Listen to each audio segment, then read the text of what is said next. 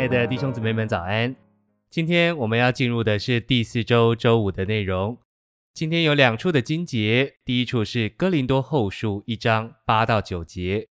我们被压太重，力不能胜，甚至连活命的指望都绝了，自己里面也断定是必死的，叫我们不信靠自己，只信靠那叫死人复活的神。第二处经节是以赛亚书四十九章十五节。妇人焉能忘记她吃奶的婴孩，不连续她亲生的儿子？即会有忘记的，我却不忘记你。诚心喂养，在约翰十一章，我们还看见另一个原则，就是主不为人治病，只叫人复活。为人治病的原则是帮助人的软弱。他听见拉萨路病了，没有去为他治病，只等到他死了，才去叫他复活。因为叫人复活才是他要做的，叫人复活的原则就是等人到了尽头，他才来给人一个新的起头。必须等到你软弱到绝境，失败到尽头，完全到死地，主才在你身上彰显他复活的大能。所以，当你亲近主时，不必受这些软弱和失败打扰。若是你知道这些，主更知道。若是他让你失败，你即使是苦求，也刚强不起来。所以我们要学一个功课，在祷告里把自己一切的难处统统放手，只等到我们真的到了尽头，主就来了，那就是复活，那就是拯救。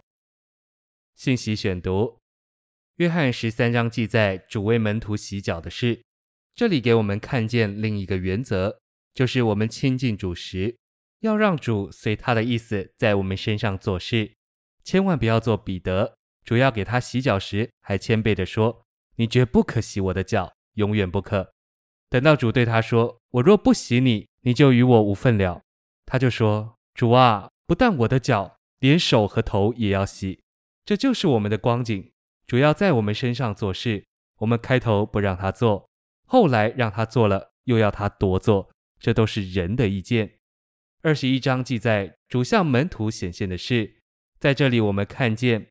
当我们流落世界，在最软弱而完全忘记亲近主的时候，主还是来亲近我们。彼得不止自己下了世界，还带着弟兄们去。是他先说：“我打鱼去。”然后其余的门徒说：“我们也和你同去。”这好比一位弟兄说：“我要去爱世界。”其他的弟兄们就说：“我们也同你去。”于是他们就成群结队的去爱世界，一起堕落到世界里。然而，主没有因此弃绝他们，主仍然看顾他们，使他们打着鱼，又为他们预备鱼和饼，让他们吃一个饱。等他们都吃过了，主就问彼得：“约翰的儿子西门，你爱我比这些更深吗？”主这样问彼得，是要门徒们知道，主对他们还是不失望，主要他们跟随他，侍奉他。在接触主的事上，你我都是失败的。彼得去打鱼。我们也跟他去打鱼，我们失败，但主永远不失败。我们亲近他时，他接触我们；我们不亲近他时，他也来接触我们。我们自己是靠不住的，今天接触他，明天不接触了；这个月亲近他，下个月不亲近了。然而，无论我们怎样，主还是一样；无论我们怎样改变，主永不改变。